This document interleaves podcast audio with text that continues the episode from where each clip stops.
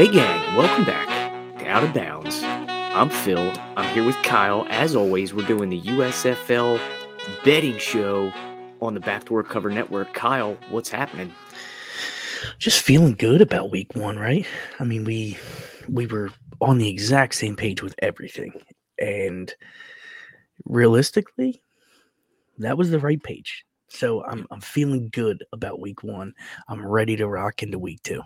Yeah, man. Uh, we had the we had the very correct page uh, opened up in this book. We were three and one, including the the two unit hammer on the Philadelphia Stars uh, last weekend against those Memphis Showboats. This is a superior product to the XFL. Uh, the the broadcasts are more polished. The announcers are more knowledgeable. This is like a professional show that they put on, whereas the XFL is like like a party with football being played in the background. D- don't you agree? Yeah, I think you're. I think you're. You know, dead dead on the balls there. Um, it's it's not the old XFL, right?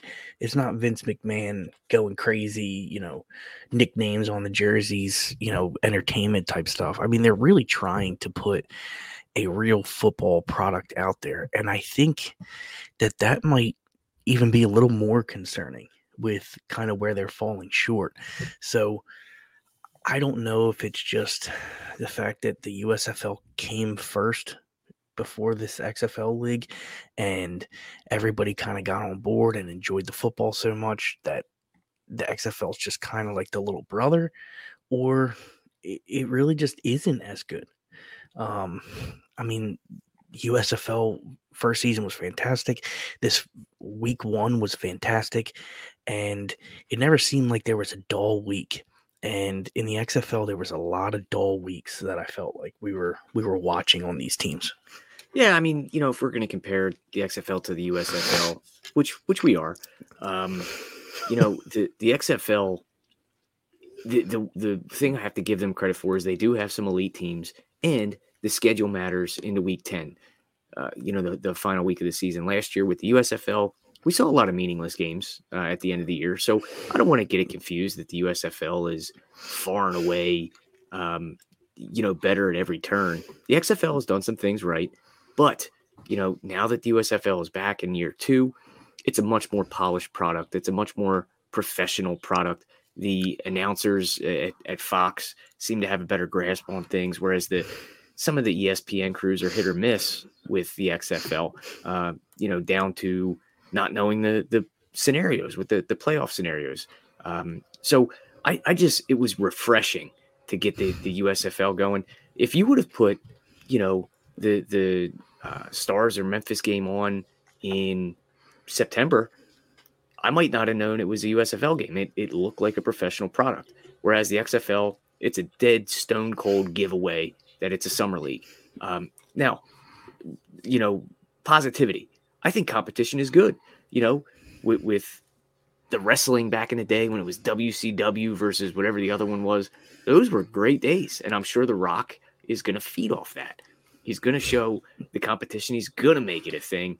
And this is good. You know, iron sharpens iron. But the USFL is the better developmental league, in my opinion, not just because we were three and one last week. Yeah, I, I agree. And, you know, kind of like what you said there, the iron sharpens the iron here. I think that the XFL is going to really need to step their game up in, in year two and maybe even these playoffs. But it kind of sucks for them because the USFL is coming out right at their playoff time and it is their second year. They are a much more polished product. You know, if you were watching uh, you know, last week, you know, I was kind of, kind of flipping back and forth between games and stuff. You can tell that the USFL is a better product just by watching the TV. So, if the XFL wants to stick around and be another spring, you know, football league or however they, you know, whatever they want to call it at this point, they're going to need a good playoff and they're going to need a a really good season too because USFL through this first week was absolutely more polished. They looked fantastic. The announcers, as you said, were were fantastic. Fox is doing things right, and that could really end up biting the XFL. The fact that they are in their first season going against the USFL in their second season, they're already behind the eight ball. Yeah, So- I mean, it, ahead, uh, sorry, I was just going to add the, the the last thing I noticed, and then we can actually get into the games. We, sh- we should break down the games, but Yeah. the it, it looks like the USFL um, does a better job of not panning to the the seats, you know, because there are a lot of empty seats in in all these games in both leagues. There's a lot of empty seats. Um, so when the XFL says, "Oh, you know, paid attendance is thirty two thousand, it feels fake because there's six people in the stands, you know.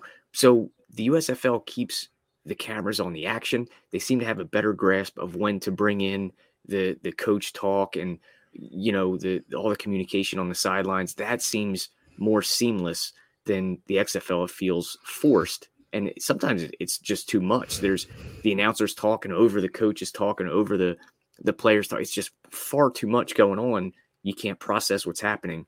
And, and I just I like that about the USFL that they seem to have a better grasp on it this year. Yeah, and they, I mean, listen, the XFL, you know, as you stated, positivity, they have some really good ideas. I think they just need to kind of iron them out a little bit more. Um, I mean, it's it's still the first year. This this could come back next year a much more polished product, and and look fantastic, and and be another great feeder league into the NFL, and and a, a great league in itself, kind of what the USFL is. So I think that they do have some really good ideas. It's just it's it's kind of matching them up properly where where you where you aren't overlapping with refs and and things like that. So I, I think that they're close and their ideas are absolutely good. So I think they just need another couple steps forward.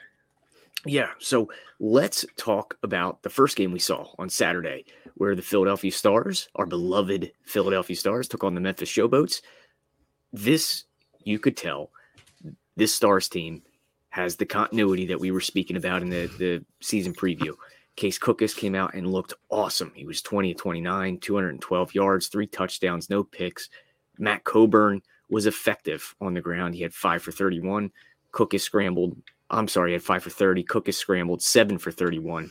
Um, and and both running backs tasted pay dirt. Dexter Williams, the old Notre Dame boy, had a touchdown. Colburn had one receiving. Uh, and the big offseason pickup of Corey Coleman looked like an NFL player. He had four for 65, 35 yard catch. Um, you know, they played good defense. This one I thought was going to be a route early on. The showboats came back. I think they might be a little bit better than than we had anticipated. Um, it, what did you see? What is your takeaway? Um, is this showboats team for real? I mean, you never want to see a team kind of getting down that early and and not looking as good as they did. But I mean, it's their first time on the field together. I think it's to be expected. Like you know, we talked about the continuity of this Stars team really showed early on.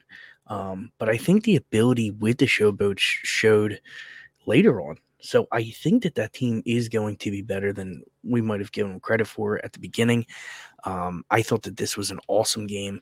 You know, everybody knows that we're Stars fans. We talked about Colburn.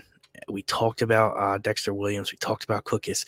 One guy that we, you know, we talked about Coleman too, but one guy we really didn't touch on was uh, this Roland guy. He was everywhere on the fucking field. I'm talking. It, it, he ended up with three carries for 22 yards and ended up with three receptions for 31 yards and a touchdown. The guy was just everywhere. He he's kind of one of those um, gadget type players. Like a he kind of reminded me of like a uh, of like what I wanted the Browns to do with Kareem Hunt with Nick Chubb. You know what I mean? You you kind of you got Colburn or Dexter Williams back there. You know, Roland's a guy that you can put out there in the slot. He's a guy that you can line up in the backfield. I mean, he is one of those Kareem Hunt, Alvin Kamara type guys. Um, and he was all over the field. I mean, he was converting first downs, which were huge for this team.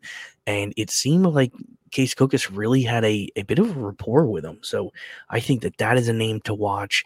Um, but everything else was basically what we expected. I mean, Corey Coleman looked fantastic. Cookus looked, I mean, I think he was number two in the MVP standings. Uh, you know the, the the preview for the year, and he certainly outplayed the number one guy. I don't know if he's number one in the MVP. That might be your boy, but as of right now, he definitely didn't hurt his stock. He, McLeod Bethel Thompson is the guy that I think you're referring to, and the fact that you're bringing him up when we're not even talking about his game, which we'll get to in a little bit, uh, shows me that he's got a little top of mind awareness here the guy deserves some attention. High five through the computer. Your boy dug out a uh, a gem in this league. But uh, you know, for the showboats, we saw Brady White, quarterback. Uh, he was 16 to 29, 182 yards, two touchdowns. This is a cool story because Brady White played for the University of Memphis in that wide open offense, and now he's back home playing for the Memphis Showboats. I just thought that was pretty cool, and uh, I really, I really like that angle. And he, he, uh, looks like he, he has a little bit of a following there. So that'll be cool. I, I can't wait to see how he develops the rest of the year. Yeah, I uh, I thought he played really well, uh, especially for his first time in this league. Um, you know, it's first time with with with you know live action with a with an O line and the guys because I, whereas I don't I, I don't hate the rushing attack that they have. None of the wide receivers really stand out on this team. And I think that that might be their end up being their Achilles heel when they go against teams with the better defenses like Philly, like Birmingham. Um, I think that might end up being kind of what hurts them. Um, but I, I, thought he played really well, and uh, I'm I'm really excited to see what he can do with this Memphis Showboats team. Yes, sir. So uh, the second game that we saw this week, I believe, was the New Jersey Generals and the Birmingham Stallions. We were both on the Generals with the points, sprinkling the money line, and this was our our loss of the week. Um, the Generals they they never seemed to be out of this game, but boy they they gave it away um, right before halftime, and then in the second half, they they just didn't look very good. Uh, um, Johnson, the quarterback, who we you know thought would be a, a real, real good player this year, looked terrible. Four of 13, 29 yards, no picks, no touchdowns. We saw a lot more of Dakota Prukop, 13 to 17, 148. He was supposed to be like the the the running option, the um, dual threat like Luis Perez was last year for this squad. And we, we just didn't see it. This offense didn't look right they were able to run the ball. They averaged 6.6 yards a carry for 30 carries. So they were able to get get something going on the ground. Uh, just it was a little, uh, just not enough. Um, J'Mar Smith on the other side for the Stallions looked pretty decent 10 to 15, 160 yards, a touchdown, and a pick. Alex McGough he was the opening day starter for the Stallions team last year. He was seven for 11, 68 yards, and a touchdown. He looked really good running the read option. He had six uh, carries for 51 yards and a touchdown. So um, this Stallions team, they pulled away late. They looked like the defending champions. What did you see here? Um, what what stuck out? Uh, this game was weird to watch, in my opinion. Um, I saw it a little bit differently than you know as a whole than kind of what you saw. Um, I thought Prukop looked really good. Um, ended up 13 of 17, 150 yards.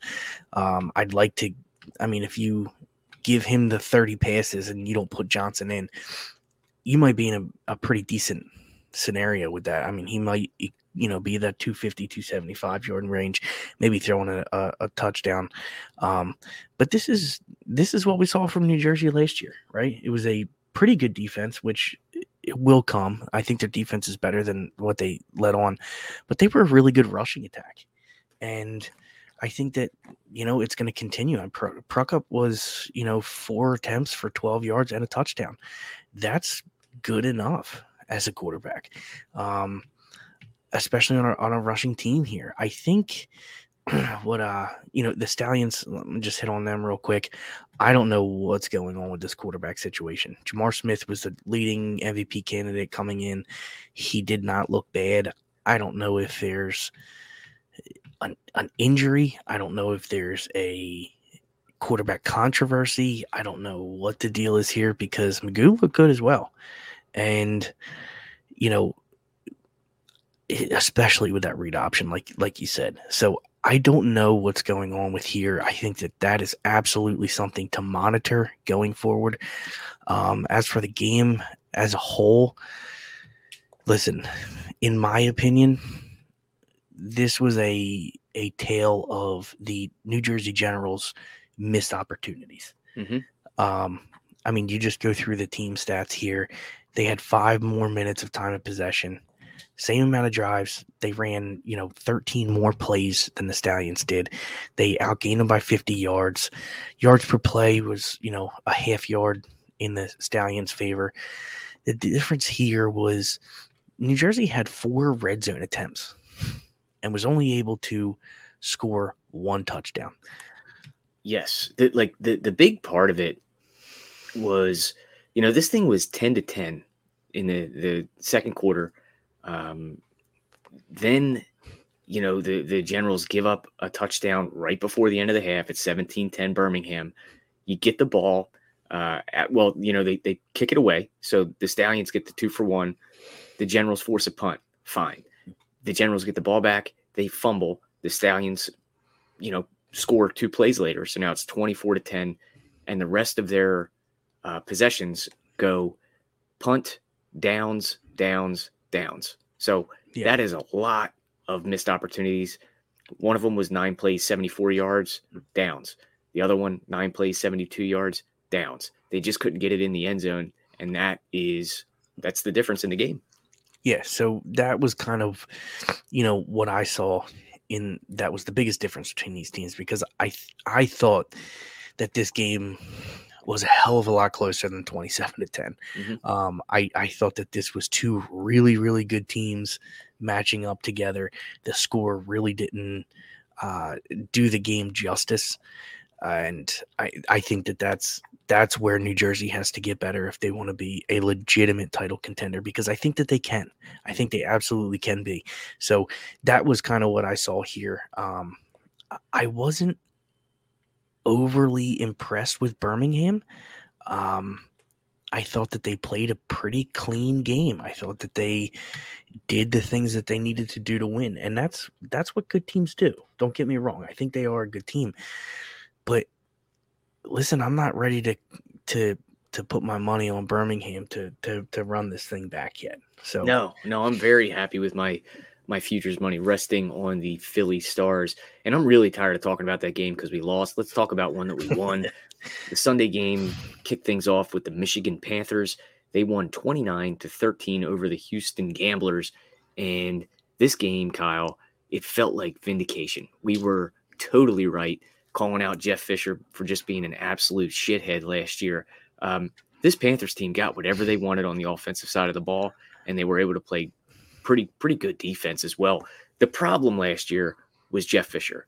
Unequivocally, that that was the problem. We've got the same offensive coordinator on this Panthers team, and look what they were able to do. Sure, the Gamblers weren't great last year, um, but the Panthers just went out and won by 16 as a one point dog. Josh Love looked like in just a recreation of, of, an entirely different dude. He was 18 of 20, 215 yards, three touchdowns. Um, your boy got in there, Kyle. He was five of five, 34 yards, Mr. Strong. And Stevie Scott was an absolute monster on the ground. Now, he had 12 carries for 61 yards and a touchdown, but it was so much more than that. It, it felt like, you know, he could just move the chains at will. This Michigan team was fantastic. Uh, Kenji Bahar on the other side for the Gamblers, terrible. He was 13 of 22, 109 yards threw a pick six to go along with another interception. Hmm. And quite frankly, I've never seen anybody so confidently throw a check down that was picked off and taken the other direction. Could not believe what confidence he he threw that little four yard dink with that that was just you know taking the other direction. my eyes must have been playing tricks on me. It was astounding. What did you see in this game? What are you taking away? Well, I can tell you one thing. Excuse me. Your eyes weren't playing tricks, my friend. Uh, Kenji Bahar is not good. Um, he does not look good. This Houston Gamblers team looked to be the worst team in the league. And maybe that was just, you know, I'd like to say that the Panthers looked great, right? But if if we can pump the brakes a little bit, they did look great in this game. All gas, no brakes.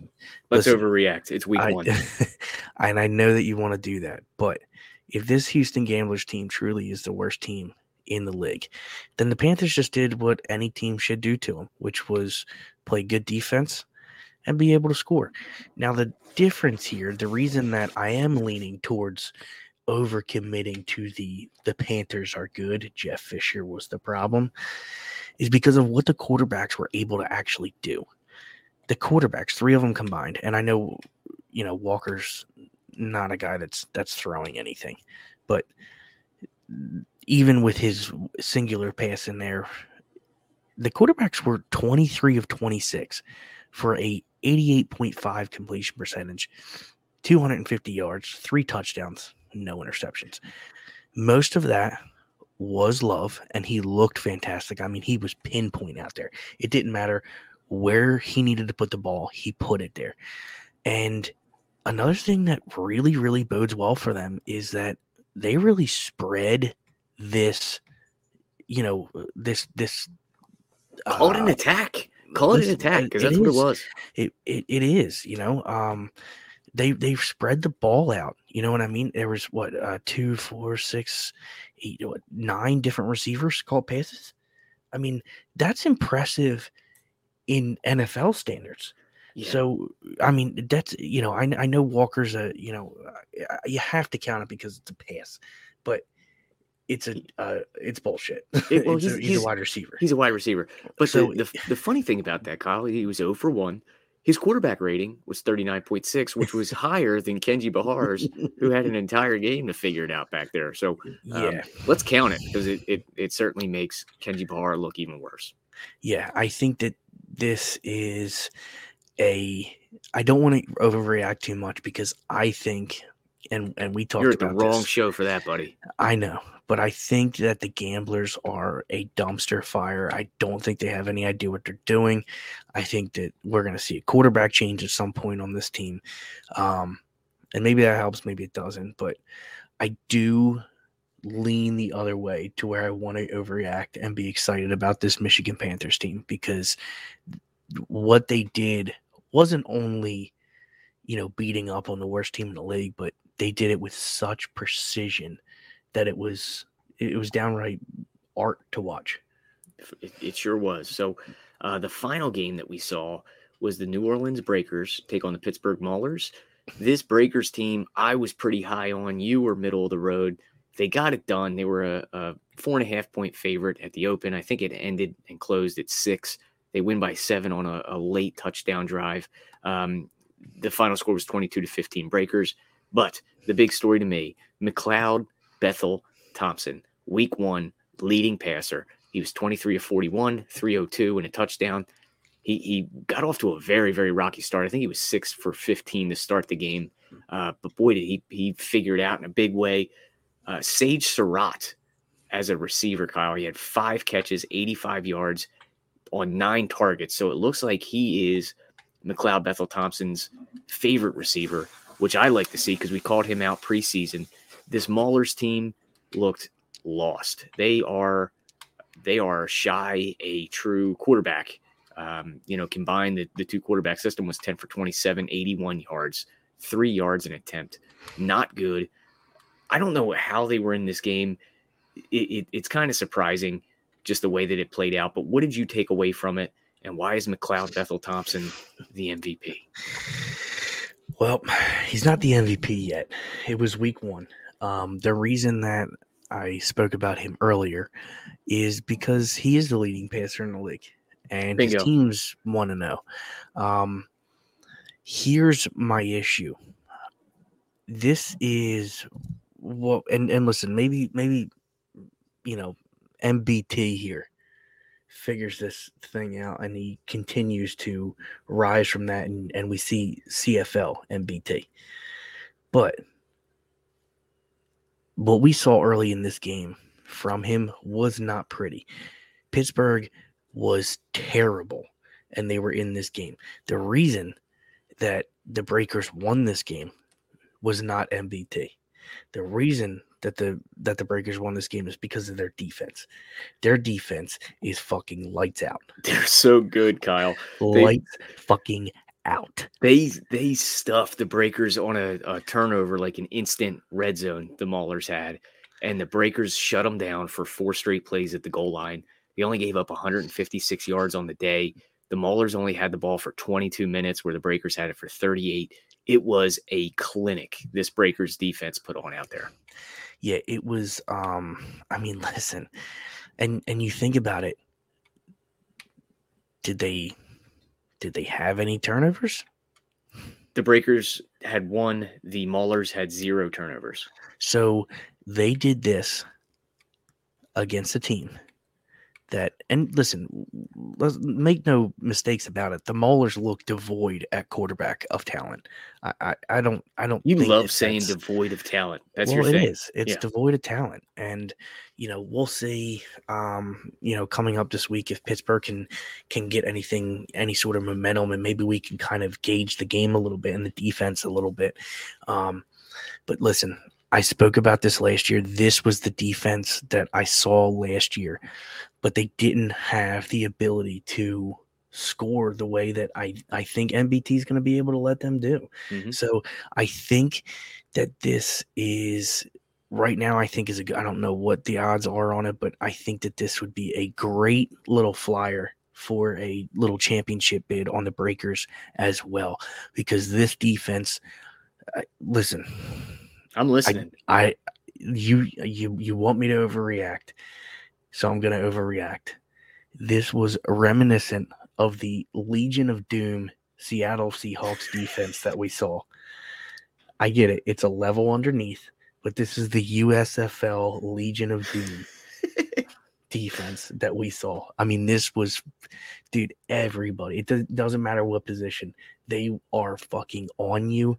They are fucking on you quick. The quarterbacks or corners can cover. The safeties are good. Those linebackers hit. I mean, this team, like, like you said, four straight plays, boom, boom, boom, boom, boom, knocked them right on their ass. And there wasn't any plays in that four play sequence sequence that Pittsburgh looked like they got in. It was like, oh, that was just short. They got fucking stuffed. Yep. And and and, and listen, the, the you know they they scored 15 points. The Maulers did, but you know uh, the the only touchdown that they scored was a fumble recovery. Yes. Yeah. So this this was not um, you know, I, I, look at this and and this was this was the Breakers' biggest issue last year, right? Is that they couldn't hold on to the ball, they had entirely too many turnovers, and the offensive couldn't score. So now, if you can really fix this offense, and and Bethel Thompson can be the guy and lead this team just to clean games. The only games that he probably has to play really good, or you know, you need a fantastic play out of him, would be against like a Birmingham or a Philly, maybe even the Generals. Realistically, they should be able to run through just about everybody in this league with this defense. The problem is going to be offensively, which it was last year, and we'll see. Now, I will say this I wasn't as high on MBT as you in this game because he was so rough from the beginning. But the final drive where he went down and scored, he looked almost Josh Lovish with how well he was pinpoint accuracy and how good he looked. The guy certainly gained some points in my mind as a bit of a gamer, and I thought it was fantastic to watch. It was very encouraging. Um, to watch you know this this breakers team actually put together a drive. So this is the outright in my opinion outright best defense in the league not close and i'm excited to see where the offense can go. We got ourselves a football player. All right let's talk about week number two. Um let's see we are kicking things off on saturday. We get to see this breakers team They are a six point favorite over the Houston Gamblers. This money line, you can have the Breakers minus 220. You can have plus 180 with the Houston Gamblers. The total is set at 39. I don't see how the Gamblers help this total. What are you doing here, buddy? I'm leaning very, very hard towards MBT. Yeah, I think that's the the proper play here. Uh, the fact that this is anything less than a touchdown, I think, is a gift by the books. Um, we just watched the two games uh, this this past week, or, or, the two teams this past week that we thought were certainly the bottom feeders of the league, which were the Pittsburgh Maulers and this Houston Gamblers team. I don't know personally how well this Houston team's going to be able to score on the Breakers. And then on top of that, which to me is what takes it well past that seven point spread or six point spread, is I think the end of that game for MBT is a huge confidence boost. So I expect him to play well in this game.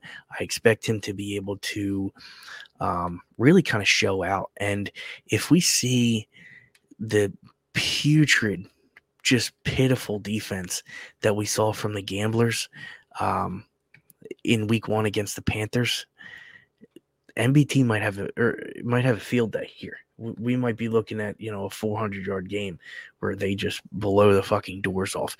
Um, so I think that this is an absolute gift by the bookmakers. Um, I, am I'm, I'm on breakers for a, a unit, no problem. Um, it with with the you know w- given the points, I have no problems giving the points.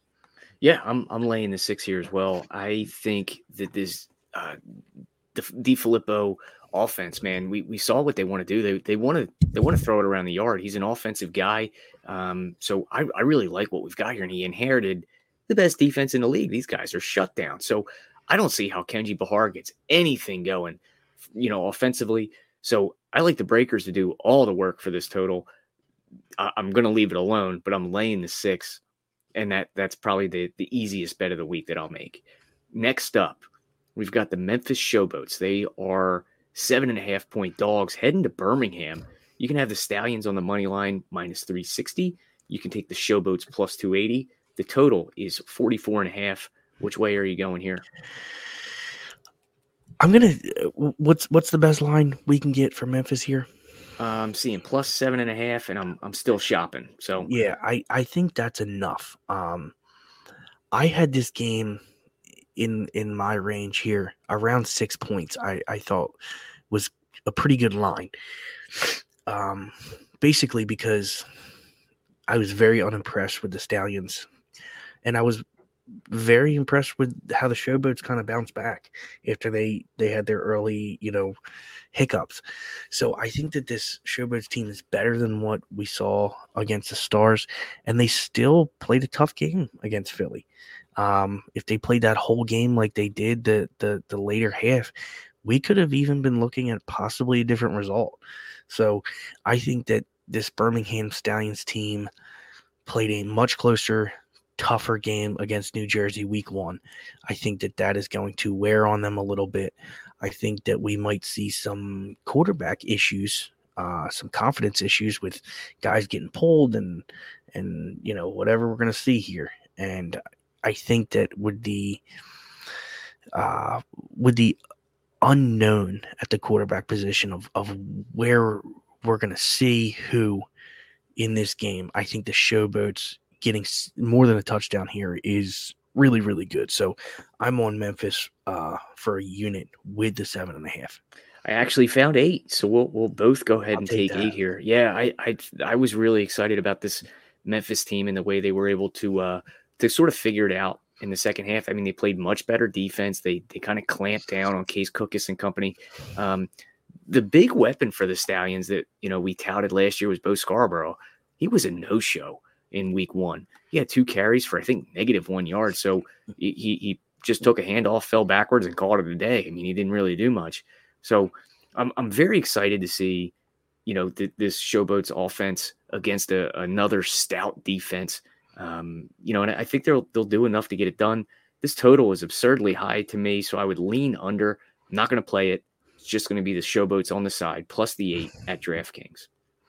So next up on Sunday, one o'clock, you've got the New Jersey Generals. They are five point favorites on the road over the Pittsburgh Maulers. This total is set at 37. You can have the Generals on the money line minus two bucks, or you can take plus 170 for the Maulers. Where are you going here? Um, I'm gonna throw the the two units to win a unit uh, on the Generals money line here. Um, listen, I don't think this Pittsburgh team is good, and I believe that the Generals realistically can cover this game pretty easily. Uh, they're not going to see the same type of defense that they saw with Birmingham um, when they played Pittsburgh. So I think that some of those chances that they had in, in week one will be converted and they might actually score some pretty decent points here. Uh, their defense, I, I think, is, is good. And I think Pittsburgh is going to have issues. But something about this line weirds me out. Um, Five is a weird number in football. Yeah, it's it's a really weird number. Um, it worries me thinking that maybe there's something I don't know about this game. Um, so uh, with our winnings from week one, I feel very comfortable putting two units here to win a unit uh, on the Generals money line. Okay, so we're starting off the year seven games, seven agreements. that was the way I was going to go as well. I don't want to play a five. I don't want to take five. I don't want to lay five. Certainly don't want to play the total. What I do know is that, you know, the Maulers can go ahead and change their colors to black and yellow, but that doesn't make you the Pittsburgh Steelers. So I like the Generals laying the two bucks. I think there's value there. I'm going to shop it. Um, I don't. Oh, good thing I did. Over at FanDuel, we've got a minus 165 hanging. So that seems to be the leader in the clubhouse. We're going to go ahead and do that. 1.65 okay. units to win a unit. We just save 35 cents. Love it. That's why you got to shop this stuff. Give me the generals on the money line. And then finally, Sunday, seven o'clock, Kyle, our Philadelphia Stars are in action. They're taking on this Michigan Panther squad. No Jeff Fisher. I don't know how to play this game. The Stars are three point favorites at home. They are also minus 165 on the money line. You can have the Panthers plus 140. The total sits at 45 and a half. Also a confusing number. What are you doing here? Well, first off, it's a I understand that you, this is a tough game and you're not really sure how to play this game. But it's a good thing you have me here because I know exactly how to play this game. Stars money line. I'm going to give up the points Ooh. with the Stars here. Okay. Uh, I'm going to throw a unit here on the Philly Stars minus a three. Um, I think that there's two things that are going to semi correct themselves this week. Number one, Michigan's going to play a real team. And I think that as good as they looked week one, it's going to be a completely different um, scheme that they that they're going to see. Their wide receivers are not going to be open nearly as much, um, and I think that's going to uh, kind of hamper them a little bit this week. The second thing here is I think that the Stars kind of not really finishing the game off the way that they wanted to is going to be an emphasis in practice this week.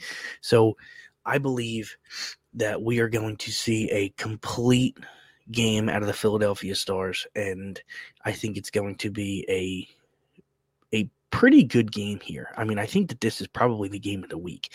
Uh, certainly based off of the week one, how those shook out. I think this is game of the week. But I think realistically, Michigan is heavily moving forward in the uh, the competition that they're going to play this week. I think that that's going to force them to stumble a little bit, and I think the fact that the Stars know that they need to um, kind of uh, step on the neck of their victim, I think is going to be really, really important in this. And I think when Michigan stumbles a little bit, Philadelphia will take advantage, full advantage of that. And I think that we're going to be looking here at a Stars win probably by about 10. I agree, Kyle. Um, this this Stars team, Bart Andrus is going to have these boys ready to go, and the focus will be finishing a football game. If I'm being rational, Phil, which is very, very a rare sight. Not on this show, baby. That's right. But rational Phil is telling me that this Panthers team is probably the fourth, maybe the fifth best team in the league. Them and the Breakers are probably interchangeable at this point based off of what I've seen. It is still the Stallions, the Generals, the Stars. And so the Stars are an elite team. The Panthers, they're better, but they are not an elite team yet from what we've seen. And, you know, they, they have improved. I think the Stars team is leaps and bounds better than the Panthers. I'm okay with laying the points if you want, but I love to drink juice. I'm taking them on the money line minus 165, so I'm going again. Uh, 1.65 units to win one unit, staying away from the total. Still don't quite know how these totals are going to work out unless one really, really appeals to me. I'm staying off of them. So we're in agreement. We're mostly on the same side through two weeks. How do you feel? Besides a little a little frog in your throat yeah, over there. Yeah, there we go. Um, I, you know what? I feel really good. Um, you know, uh, I know with the with the XFL, you know, I kind of had a hard time getting my grasp on that league, but I feel like I have a really good grasp on this USFL league. I feel like I have a really good grasp on the players and the teams that we're seeing, and you know, I, I think that uh, I think that what we're going to see here, I, and I think that you do as well, and I think that you and I might be, uh, you know, maybe taking advantage of these early lines a little bit uh, because some of them seem a little egregious. Um, I, I think that, you know, kind of where we are in our understanding of this league puts at us, especially early on in the season, at a at a different level, a little bit higher echelon um, with with our picks. So I, I feel really really good. Well, I love to hear it. I love to hear it because we're on the same side. So I'm glad you're feeling good. I'm feeling good. I love the USFL. Love spring football. I hope both leagues work out, but they are just, you know, they're they're different. They're different, Yeah. and that's okay. There's beauty in the difference. So neither one of them are perfect. I love the USFL though. It really it comes at a perfect time of year with the draft around the corner. It's kind of that natural bridge to the NFL. So I love it, man. I'm happy we're back. I'm happy we went three and one the first week. It, it's sometimes it can be hard to, you know, right the ship after a slow start. So it feels good. We're we're very much in the positive. Certainly looking to keep it that way. Kyle, send us home. Yeah, that's uh that's all for us here, you know, on the USFL show. Uh week 2 will be in the books this weekend. Week 1 was fantastic. Um you know, I just want to throw out there to everybody, hop in the book club. We get a lot of fun stuff going on over there. Um you get racing picks on what was Wednesday. Mhm. So it's uh well before you can get them anywhere else. Uh, those are those are line changing picks, so they're fantastic to get early. You got all of Arch's baseball and and, and darts and everything else he's throwing out there. We've got everything under the sun. Um, you know, I know we have a really cool uh, draft show coming up here next week, um, which is is really really fun because uh, we're gonna be. I know we're gonna be trying to do that live, but I think you know at the very least it's recording. Um, and one thing that we've been doing lately as well is we've been running these shows live for everybody in the book club. So we post it, they can come in. I know we got D Willie listening right now, which is, you know, really, really cool. D, what, what's going on, my brother? Um, and it's it's really, really fun to be in this thing. So um, you know, come on down to degens.net. We're offering a three day free trial where you can come in, see all the picks, meet the guys, and go, man, why wasn't I doing this for the last five years when I've been losing all this money? Yeah, a, a, a cool thing we we actually do on Mondays is we run like a like an educational just for the book club members. Like we built a NBA model on Monday night and back tested it, and we found an angle that hits at fifty seven percent lifetime, which is pretty cool. I mean, we're, we're doing some cool stuff with these these workshops. There's all kinds of value you won't get anywhere else. Join the book club with degens.net, three day free trial, 25 bucks a month. Kyle, talk your Spanish. And that's it, everybody. And we will see you next time. Adios, muchachos. Information on this podcast may not be construed to offer any kind of investment advice or recommendations. Under no circumstances will the owners, operators, or guests of this podcast be held responsible for damages related to its contents.